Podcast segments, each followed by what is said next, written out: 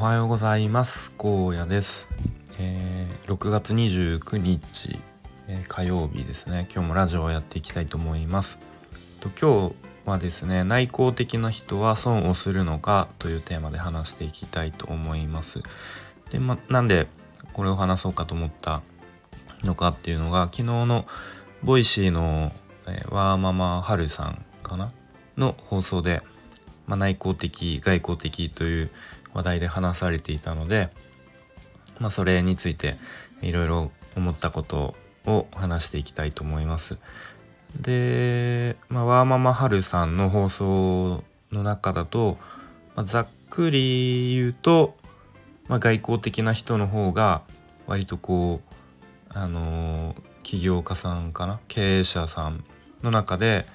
えーまあ、多いし、こう比較的活躍しているみたいな、まあ、なんとなくこう外交的な人の方が、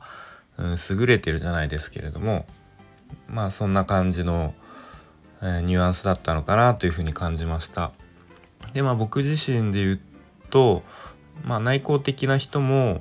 こう決して劣ってるとかはなくて、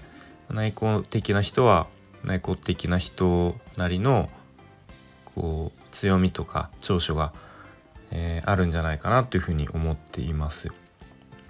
で、まずその内向的外向的の、えー、基準基準じゃないな、えー、前提は何かっていうと、えっと、外部の刺激に対して、まあ、どれぐらい反応するかみたいな、えー、ところだそうです。で、それでいうと内向的な人っていうのは外部の刺激にとても敏感に反応するっていう特徴を持っています。なので、えっとまあ、外交的な人は言ってみればこう鈍感というか、あまり敏感じゃないんですけれども、その外交的な人に比べて、えーまあ、あんまり未知なものに挑戦したりとか、まあ、無茶をしたりっていうのはあんまりしないわけですね。で、内向的な人っていうのはこう自分の内側に、まあ、文字の通りこう内側にこう向かっていくみたいな性質があるみたいですね。なのでこうじっくり考える作業とかに向いているそうです。えー、例えばアーティストとか科学者とか、こう考えることを仕事にする人は比較的内向的な人が多いそうですね。で、あと特徴としては、まあ、内向的な人は自制心が高いとか、発生、発、発想力があるとか、あとは感、感性が豊かで感受性が強いみたいな、えー、特徴が挙げられる、挙げられますね。で、まあ、ごじゅっパーセント ぐらいはこう遺伝で決まるっていうふうに、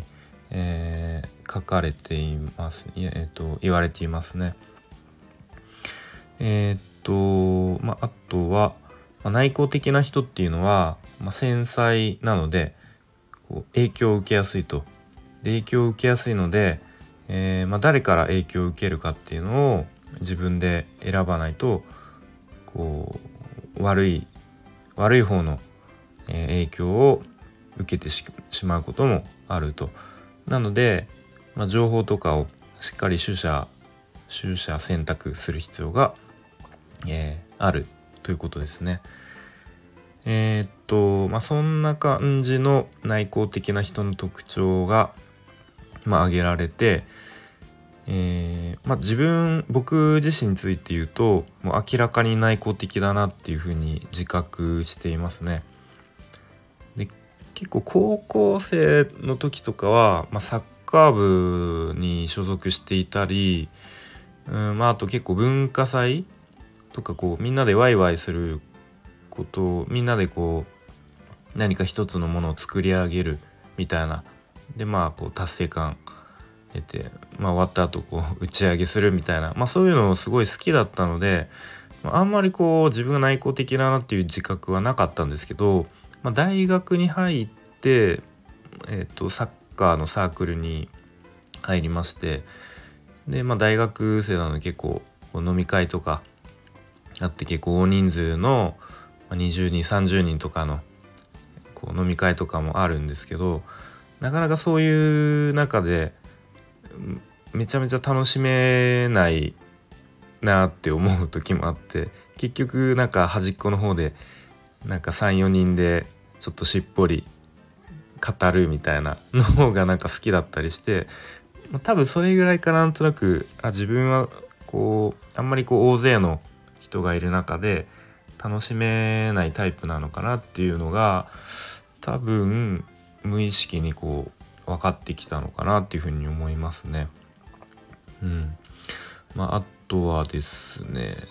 結構多分人より人と比べて周りのこう変化とかに敏感だったり繊細な気がします。えー、結構その職場とかでもなんか作業してても周りのこうちょっとした変化が気になっちゃうとか、うーん、なんか人と話しててもその人のちょっとした表情の変化とかに気づいて、あれなんかちょっと機嫌悪いのかなとか、なんかあれちょっと変な変な言い方しちゃってちょっとこうあの不快に思わせちゃったかなみたいな、全然実際は相手はそんなこと思ってないのに、もしかしたら思ってないのにこう自分だけ勝手に思っちゃってるのかなみたいなことは結構普段からありますね。で、うん、まあそうなんですけど、まあ、それをこういいい方向に捉えると、まあ、共感力があるっていうふうにも言えるのかなと思います。こう人の気持ちとかを、まあ、表情とかからこう読み取って、あの人の立場になって考えることができると、まあ、そういう意味ではうーん、まあ、メリットデメリットじゃないですけれども、まあ、共感力が高いっていうふうに捉えれば、まあえー、自分の強みというか長所なのかなっていうふうには思いますね。で、あとは割と、まあ、さっきもちょっと言ったんですけど、一つのこう作業にじっくりとあの取り組みたいタイプですね、僕自身は。なので結構仕事とかでこう急にパッとあれやっといてみたいなとか、急にちょっと呼ばれてあのー、これこれやっといて、うん、なんか急にこう仕事がパッて入ってくるとちょっと多分ストレスを感じてしまうというか、一旦こう自分の作業が中断されてしまうので、まあ誰でもそうかもしれないんですけども、結構そういう意味では一つの作業にじっくりと向き合ってやりたいかなっていうふうに思いますね。まあでもそんなことばっかりしてたら仕事が全然前に進まなかったり、どんどんあの終わるの遅くなったりするんで、まあ、その辺はあの改善する必要があるのかなと思いますけれどもね。うん、まあ、そんな感じで考えているので、まあ、僕自身は内向的だっていうふうに、まあ、自分をまあ、自覚した上で、まあその中でこう、うーん、まあ悪い部分はもちろんこう改善というか対処をしようと思いますし、まあでもどうにもいきなりこうひゃくはちじゅうど外交的な性格になるっていうのもまあ無理だと思うので、まあ、そこは受け入れた上で、うん、えー、やっていきたいかなというふうに思っていますね。で、外交性をこう後天的に身につけるっていうのもある程度は可能だそうなので、まあ、結構僕はメンタリスト ダイゴ さんの、えー、なんだ動画とかをよく見るんですけれども、まあ、ダイゴ さん自身も、まあ、自分は内向的だと言っている中で、でも後天的に割と外交性を身につけて、まあ、今ではこう人前で人前でっていうか、まああのオンライン上ですけれども、こうペラペラペラペラというか上手にえ喋る仕事をしているという感じなので、まあ後天的に外交性を身につけることはあ可能って言ってるので、まあその辺は僕自身も取り入れられるところは取り入れて、まあ内向的でありつつも、まあ外交性もえー、少しずつ身につけて、えーまあ、上手にや、やって、やっていくというか、うん、そんな感じで自分の、えー、特性をうまく生かしつつやっていきたいかなというふうに思っております。はい、ということで今日は内向的な人は損をするのかというテーマで話してきました。本題以上ですね。で、まあ、ちょっと雑談というか、えー、昨日ですね本一冊の本が届きまして、ボイステック革命というボイシーの尾形さんが書いた本ですね。でこれずっと気になっていてやっと届いたんですけど、まあ、まさに今こう話している音声メディアについて、まあ、多分熱く語られている本だと思うので、まあ、僕自身も、まあ、なんとなく始めた